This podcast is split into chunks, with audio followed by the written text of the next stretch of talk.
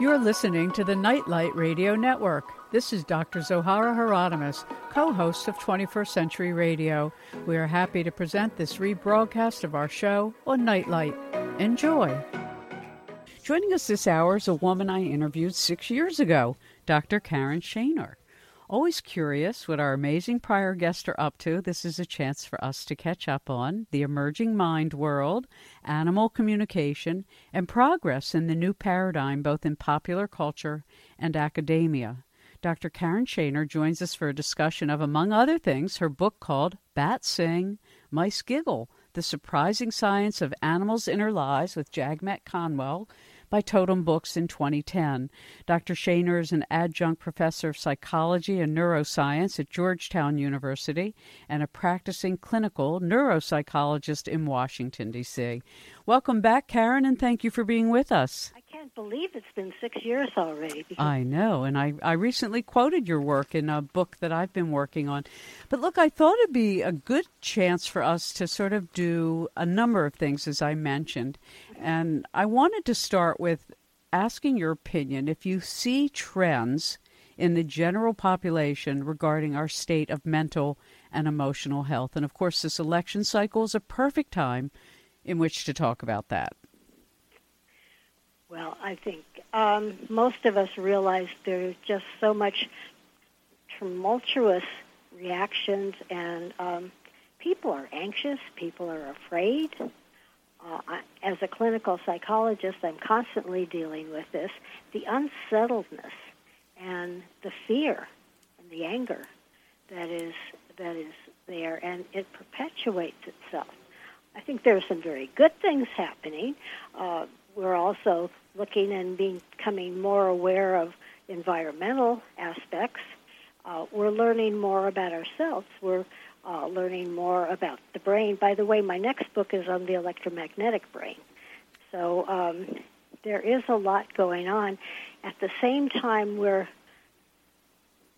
it, it's very, very challenging, and many people are concerned about what's going to happen next. I'm not just talking mm-hmm. about the election, but in a way yeah. that kind of reflects the apprehension and the uncertainty um, and the lack of, I will have to say, spiritual guidance mm-hmm. for a mm-hmm. lot of people. I think a lot of people, when I see patients who are um, anxious or depressed, there is always a spiritual disconnection as well there can be a lot of other reasons.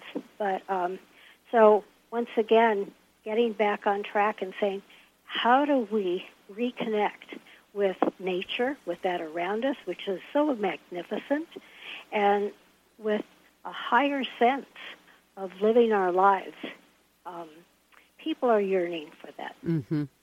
Well, and in your work, I mean, you worked early on as a student and then as a professional um, with Karl Pribram and Viktor Frankl, both great pioneers in psychology. How would you describe the basic things you took away from those years of collaboration?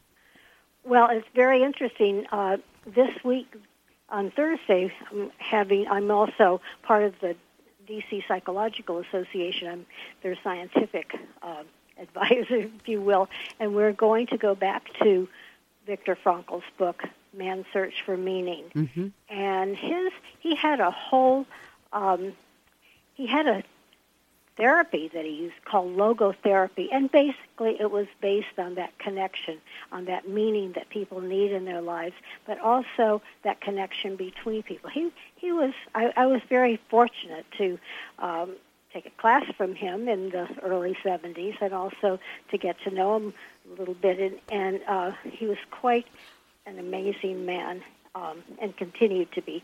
So he had a great effect. Uh, Dr. Pribram was my professor at Stanford years ago, and then I was very privileged to teach with him, co-teach a class at Georgetown University for 15 years. Wow. He just he just passed away last year, yeah. at the age of 95. Mm. So he has affected me. Certainly, his work, the holographic brain, the work on brain waves. Uh, so, in a way, um, this book that I'm writing, it is taking his work and explaining it to not only the general public. I think in some ways the general public seems to get it a lot more than a lot of neuroscientists because we've been zeroing in on chemistry and molecules and um, drugs, if you will, and substances instead. And now we have the technology to get back to the brain waves. Mm-hmm. What is mm-hmm. happening? What if, when we think? What happens to our brain? What are the brain waves? Uh, how do they all come together? And um, they really, our brain, as I say, is an electric organ. So um, we are now we now have the technology to really show a lot of what has happened. Walter J. Freeman, also, who was at Berkeley, who I taught with, and, and who also uh, passed away recently, had been studying brainwaves because he was an engineer besides being a, a physician. And Karl Pribram was Walter's mentor as well. Oh, interesting. So yeah. I've learned a lot. I've been very fortunate to uh, learn from from these giants in the field, if you will. Well, I, and I remember when we talked, you were a former White House consultant and among 10 psychologists chosen by the American Psychological Association for its centennial celebration. And we talked about those Smithsonian lectures. They included the brain and consciousness, the dynamic brain, and the emotional brain. Um, and now you're talking about the electromagnetic brain. You know, when quantum physicists talk about the heart or the HeartMath Institute or other people speak of our fields interacting. I mean, this is why general elections or when a major global event occurs and everybody's attention is focused on it, the random number generators at Princeton, their PEAR study mm-hmm. showed that there's cohesion and coherence and relatedness. When we're like just standing next to somebody, you know, our heart, as you know, the heart field actually emanates for some people as much as eight feet outside their body. It may even be farther than that. So talk to us a bit about why. Well, you know, you, you know, people will say, well, I mean, I'm one of these sensitives. That real psychological term, an extremely sensitive person. I am one of those, or highly sensitive is what it's mm-hmm. called, highly sensitive person. So for me, going to a big grocery store. You can forget my going to a concert. I can't go anywhere where there's big crowds. Um, mm-hmm. It's it's so energetically overwhelming to me. It's not psychological. It's physiological. And until I got old enough to really understand, that's why I always got so sick in crowds, and then got mature and old enough to say I'm not doing that anymore share with us what's really happening to us when we talk and communicate and are around each other. Well, the in Eastern thought, of course, it's chi, it's ki, it's energy. And we certainly can show the frequencies of brain frequencies, and the heart. I, I, it sounds like you have HeartMath people on your program. I have in correct? the past, correct. Uh huh. Great. I have, and, and in fact, Dr. Pribram was on their board. Uh, they have done amazing, very, very terrific work. Yeah. And um, and the heart, of course, the heart waves are even stronger than the brain waves. And they all communicate with each other, amazingly enough. Our, our whole body, in, in terms of the, the biorhythms, circadian rhythms. So there is so much going on, and most of it is going on at a non physical level, at a, at a frequency level, and at many times at a quantum level, especially in terms of entanglement, where um, at, it, where two very strongly. Uh, do you know tang- entanglement in, in quantum physics? I do, but perhaps okay. you'd like to describe for us when we use these terms. You know, people go, "Well, I I think I know what that means." How? What does it mean yeah, to it's, you? It's very exciting, and in fact, we know. Uh, I mean. Um, we know also different times it happens in the brain now, and of course it happens much more than that. It's it's uh, quite a simple concept, but it totally is out of the way most of us had learned physics or, or science. And let's say you take two associated, let, us say you have two photons, packets of energy. You have uh, packet A and packet B, and, and they're closely associated in some way. And then you send A off. It can be thousands of miles away. It mm-hmm. doesn't matter. And you do something uh, you send you send B thousands of miles away, and then to A you just you simply do something or or uh, uh, even observing it, but make some sort of change, and instantaneously, with nothing happening happening in between, B also changes. Exactly. Exactly. And this happens. Um, it happens very often. We used to think it happened only in minute ways. With quantum physics, only had to do with subatomic, something smaller than atoms. But now we know it happens in very large ways as well, in terms of larger, uh, and, and certainly brain waves go into, even as we're using memory, we tap into entanglement at times. Well, you know, it's it, it reminds me just this thought of at the recent protests of the tar sands pipeline over um, sacred Lakota Sioux land, the buffalo showed up, and I I've been doing a lot on um, interspecies telepathy and communication, and as your book, Bat Sing, Mice Giggle, The Surprising Science of Animals' Inner Lives, that we talked about back in 2010, um, that this entanglement crosses all species and all life forms. I mean, some people say, "Oh no, it's only if you have a human brain," and mm. it's. Um, but I think it's important because you've worked, you know, with humans, and you work as a clinical psychologist, and you also, though, have studied all of these changes in um, how we're viewing ourselves and our consciousness. And I liked one of the things it was probably a fairly old YouTube thing I saw of yours recently uh, about the Vedic teachings being so much in keeping with what we're discovering in quantum physics about consciousness. Yes, very much so. Um, it is very exciting, and if we just get beyond the material, Newtonian, physical level, there is so much going on around us and the communication communication between animals pick up on electrical communication they zero in on the magnetic lines of the earth we as humans have the same capabilities and in fact in other cultures and uh, sometimes here if we allow it uh, it these capabilities are taken for granted. There's an Aborigine. Uh, there was a researchers worked with a young Aborigine five-year-old girl, and uh, wherever they took her, she could point out north. Mm-hmm. And these same scientists here, a bunch of them were at Stanford and Dinkelspiel Auditorium, all sitting there, and they were clueless. Mm-hmm. Not the same scientists that went to Australia to find right. out, but in right. general. And so we rely so much on our GPS, for example, when in fact we have a natural GPS.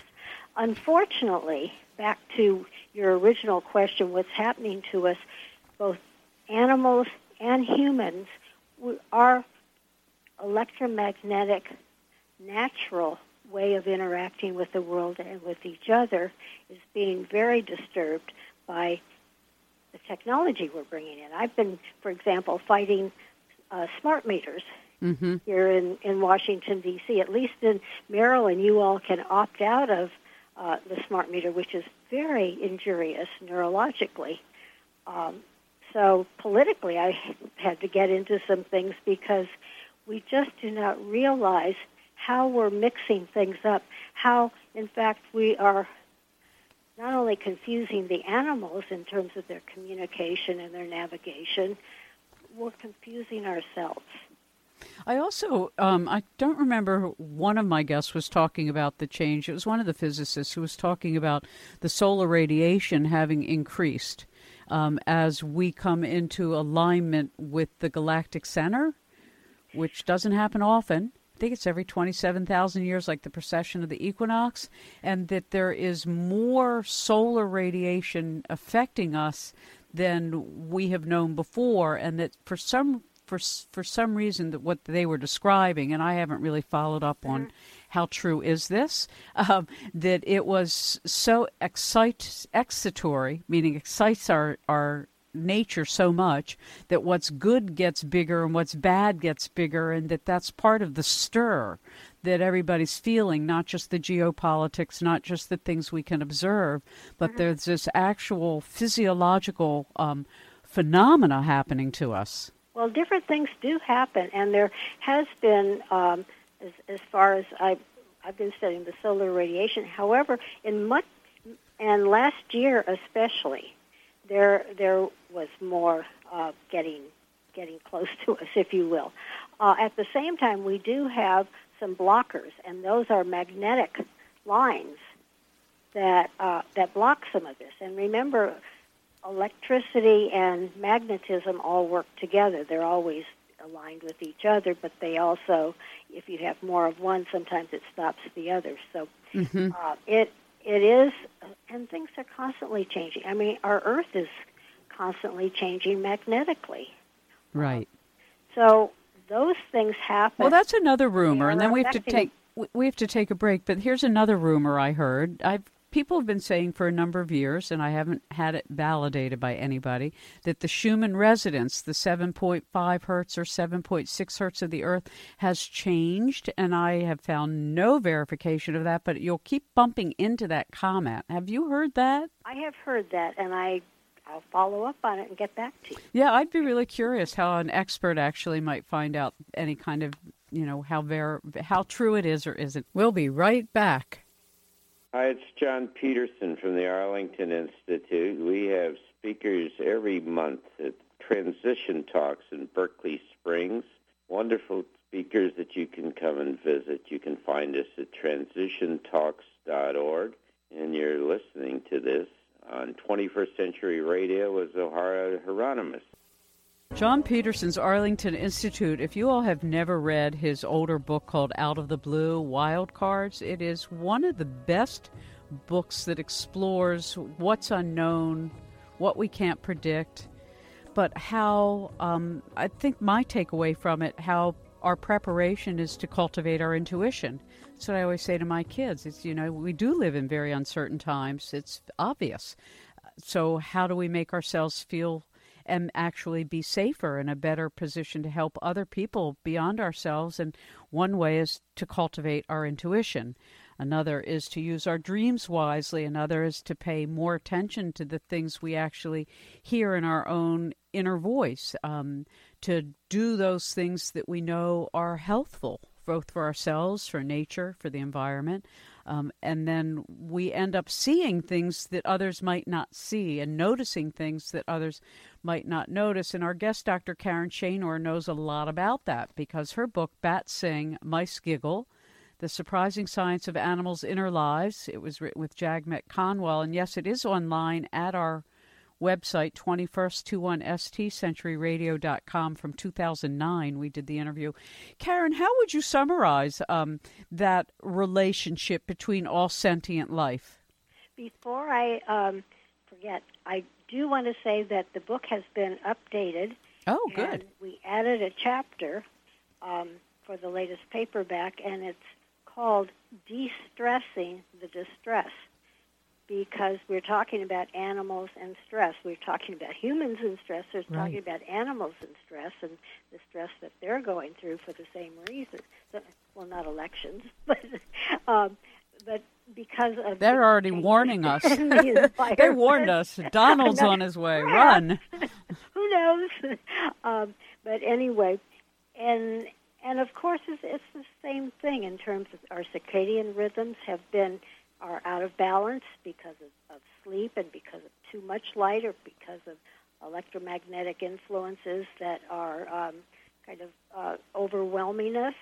And uh, it somehow, but meditation, sitting quietly, uh, getting good sleep, and certainly going along with what you're saying, listening to our intuition. I, I I was going to write a book. I haven't had time to do it. It's, it's called "If You Don't Listen to the Whisper, Watch Out for the Two by Four. No, very true. but you're right. And and you point out, and I think it's important that we talk about it. You know, relative to the election, and I haven't talked politics, and I don't do that anymore as part of my profession, and I'm grateful that it's not my full time gig anymore. But there are things that I think are worth pointing out about this particular situation in this country. You know, forget what you may think about the candidates per se, but it seems so much to me a division between the left and the right hemisphere in such a clear manner. And you point out that we have emotional brains. How does a woman's emotional brain different from a man's? You know, I um, don't like to get into the gender differences because it's more of a continuum. Okay. And certainly there are hormonal differences, but um, certainly in most cultures, in this culture, women have been allowed to use our intuition more. Women have been closer aligned with communicating with each other and not setting up un- emotional barriers. However, I see men also when they're allowed to do that, and certainly from many other cultures, there is that intuition. However, I have um, I was going to Jack and I were going to write a book on the emotional brain after our Smithsonian lecture series, and it turns out this book, Bat Sing Mice Giggle, uh, came first. It mm-hmm. just kind of became compelling. It kind of the title grabbed me, and um, but certainly what is happening, and we're even seeing this in our emotional brain um, because of stress, because of um, just not taking calm moments or meditating and and and, and finding so little place for quiet. I mean, yes. just to go somewhere pl- public, anywhere public now is so loud, whether it's a restaurant, anywhere. Yes, absolutely, and and um, and somehow many restaurants pride themselves on the loudness because they feel that people think they're getting a lot of people in there and mm-hmm. a lot of energy but in fact we're overwhelmed and our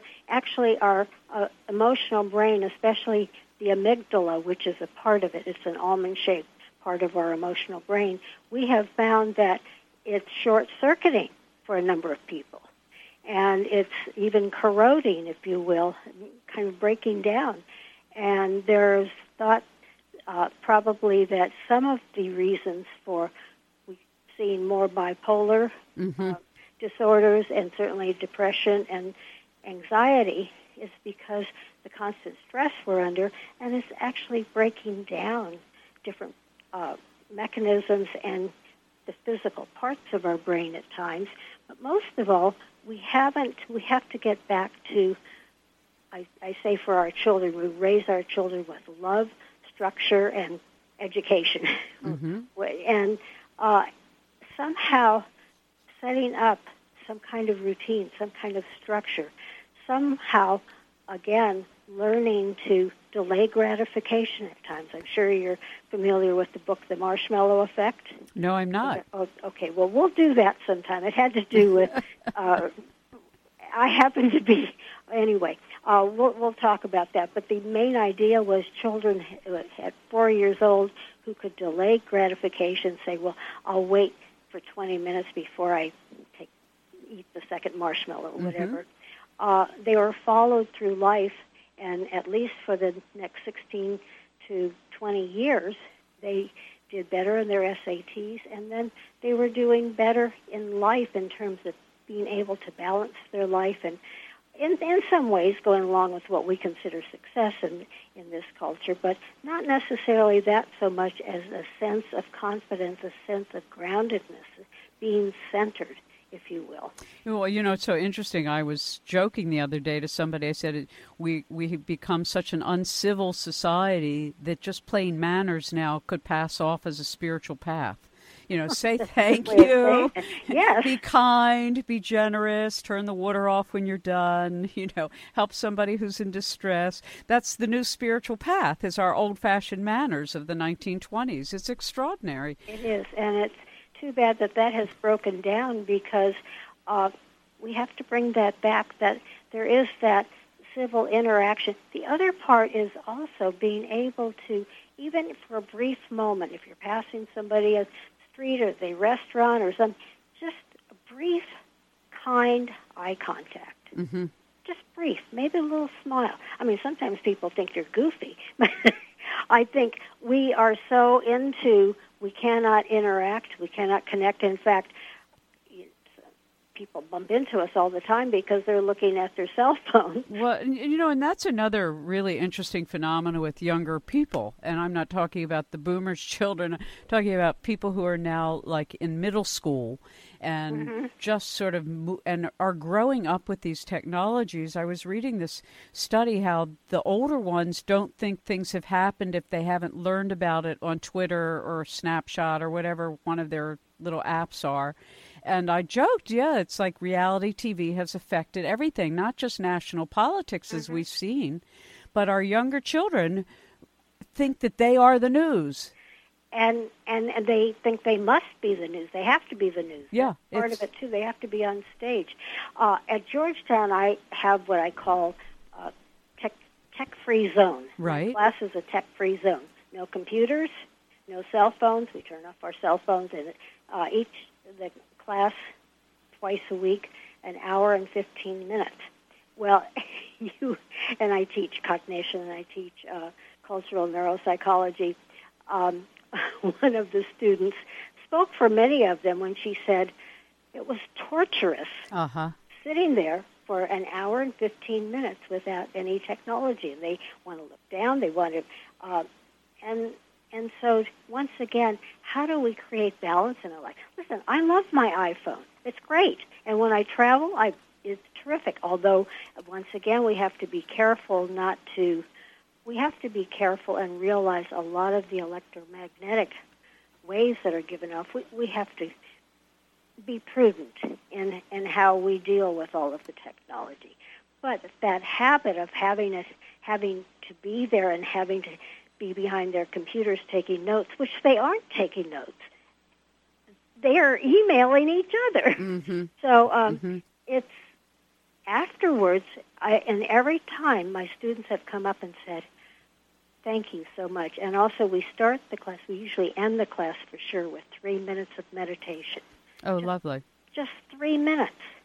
And um, they leave in a very different frame of mind.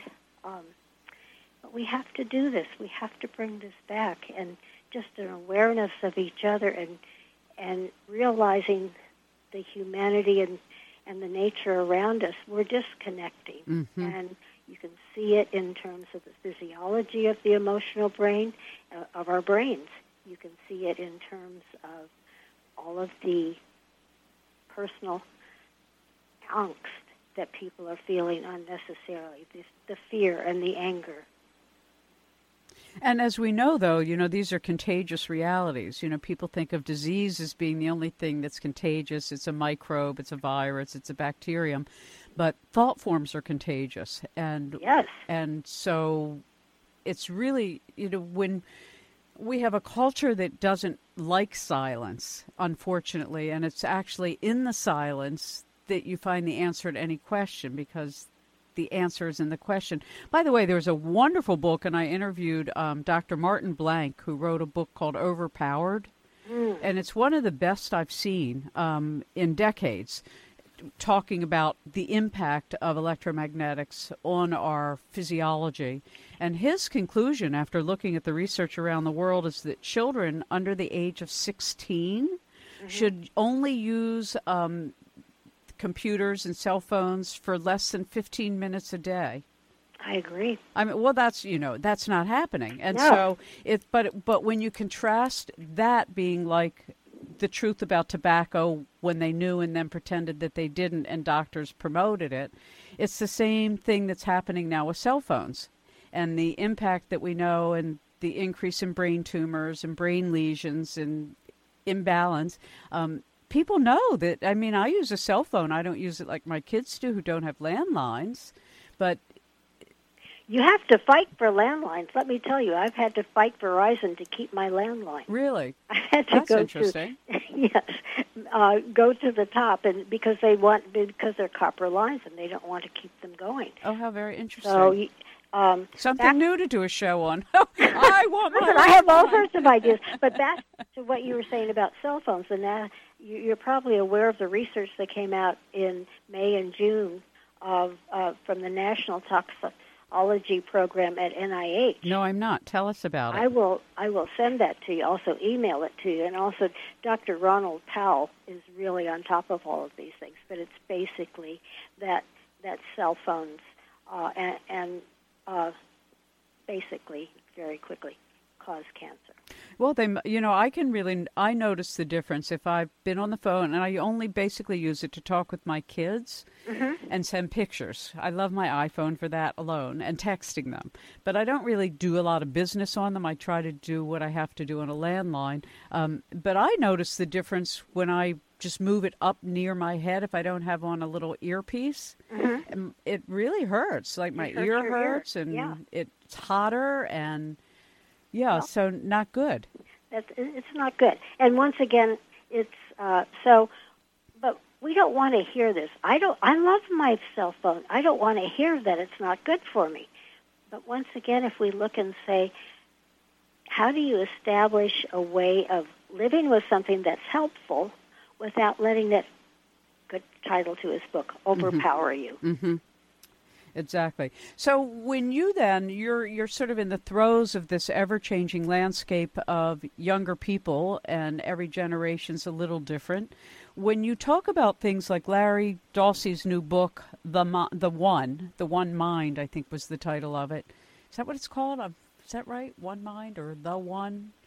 I think it's called One Mind. Anyway, the notion is that we're moving towards unity consciousness and that there will come a time when telepathy, as it is for the Aborigines, a very common um, element of the way they communicate, that all of us will be more attuned to one another and that that's already what exists physiologically. We're just not uh, aware of it. Yes, yes. And, and that's, uh, there, after a while, we will we're already plugged into the machines in terms of being able to uh, have our thoughts actually go through machines and, and create a movement of, of an arm or something like that. But if we would only back up a little bit and realize that we don't always we don't need a GPS as wonderful as it is, although it can be not so wonderful, it can be not so accurate. Right. Um, but in fact, we have that capacity. We have magnetite, for example. We, we have a lot of the same capacity for sensing where we are and being aware of it in terms of the magnetite, the magnetic little pieces that we, uh, iron oxide we have in our bodies in terms of the cryptochrome that we have in our eyes that birds use when they migrate to zero in on the magnetic lines of the Earth, we have just stopped, first of all, believing in them, mm-hmm. and secondly, knowing how to use them. This, this little girl, this little five-year-old I mentioned a while ago, the, right. the Aborigine, who wherever she was taken, she knew uh, in a dark room where she could always find north. Well, in that culture, supposedly, when they walk and greet each other, they don't greet each other by saying, How are you? They say, Where are you? Mm-hmm. So once again, they are they are encouraging and teaching something that we all have the capacity for, and and in many cultures for forever, we actually used it, like intuition as well. Right. Intuition is gathering data together, which is very important data and just listening to it. And, and seeing the patterns. I mean, you know, it's really interesting. We have to take a break, but there are two things I observed and I commented in one of the books I wrote, The Future of Human Experience, that really has made it so difficult for us as a modern humanity to do what that Aborigine girl did. And the first was when we were taken off the solar, the lunar calendar and given a solar calendar. Mm. in Gregorian times. And that took us completely out of an understanding of our biorhythms and mm-hmm. the circadian rhythm and, and the tide that controls us. So that was the first thing. And then the second thing that happened was we went off of using Greenwich, not Greenwich, the meridian marker originally, before Greenwich became the meridian marker, were the three pyramids in Egypt, or the Orion belt stars that pointed to the galactic center. And every sacred site on the planet up until around the 1600s, 1700s at the latest, was still using the galactic center to measure where their longitudes were. But when Greenwich Mean Time was established by the British Navy, we moved it to Greenwich, England, and left Egypt, and that's more than 30 degrees and a minute and 30 seconds or something as I recall. And the significance is is that it took us out of our natural biomagnetic alignment with the galactic center to an artificial power broker's location in England disaligning in both a real way and in a super unconscious way what it was that was holding every sacred site together planet wide, whether it was the Templars of one century to the Egyptians of another to, you know, a mound building culture in this country. Everybody was connected through the same grid system, and then we lost it. Oh. So I thought that both of those were sort of like, you know, the procession of like empires. There was the church and there was the British Navy, and both of them were responsible for unhinging us from those actual um, cosmic alignments that we had our body with the moon and our entire consciousness with the galactic center. So I just thought I'd mention that to you if you've never stumbled across those things because think about even shifting from daylight saving time yeah, what a day to comment. different.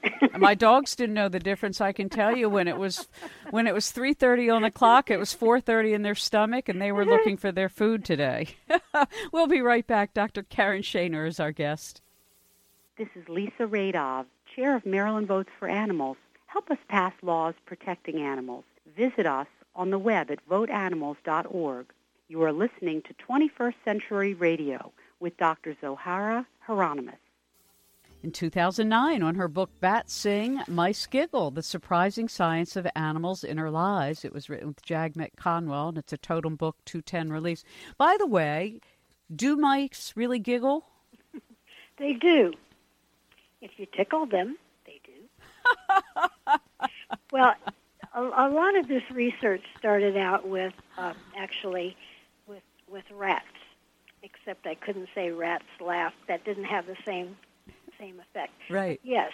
Um, and the other part of it is they have found that mice also, if if some of them, if if a mouse is gone away and comes back, and and when he comes back, the other mice are so thrilled. They actually there's a little bit of giggling that goes on then too.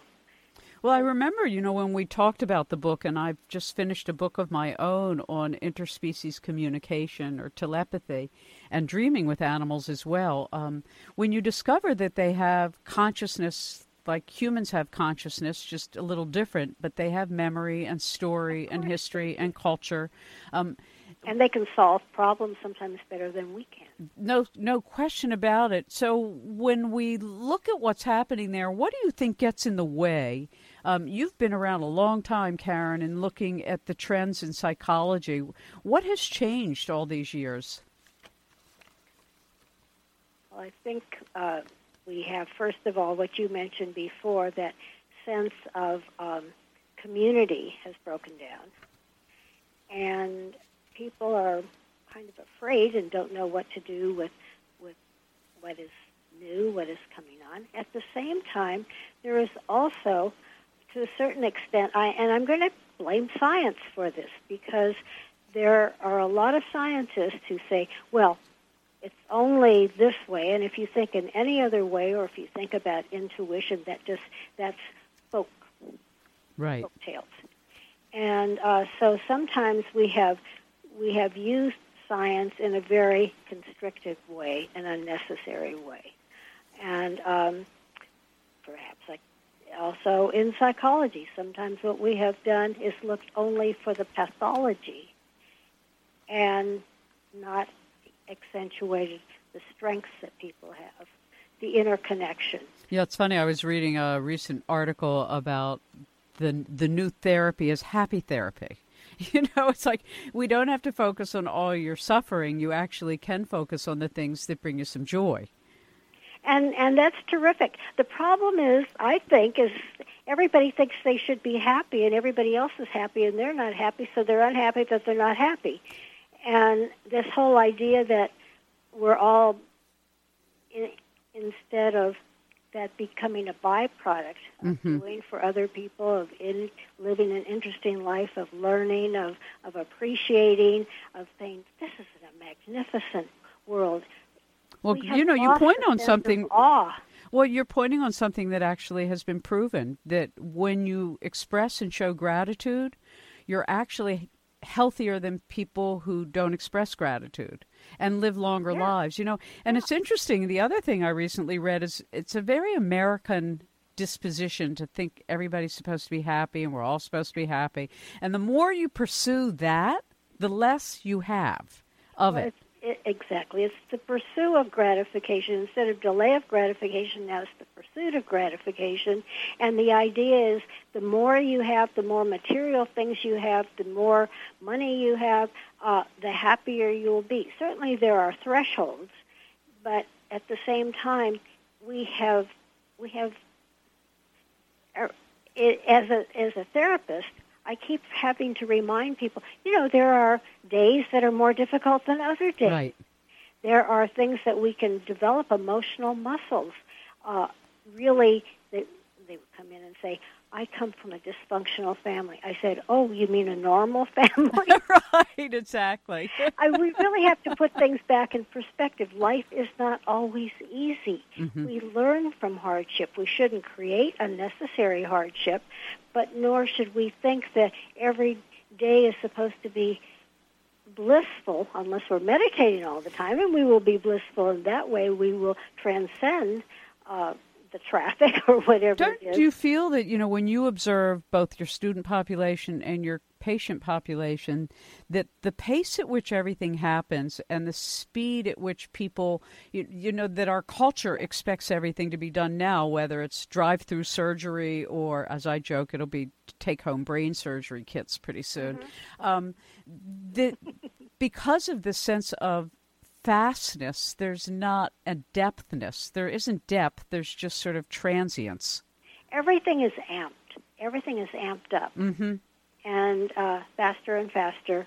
And um, some of that has ended up being more efficient, but we also lose a lot in it in terms of the humanity being able to have a decent conversation with somebody or to to reach out for a moment just to acknowledge another person because we're so busy doing what is more important to do which we don't even remember what it is the next day because we're doing something else And so, from a neuropsychological point of view or neurophysiological point of view, you commented that it's it's like an overload that the system is. is overloaded with so much um, input.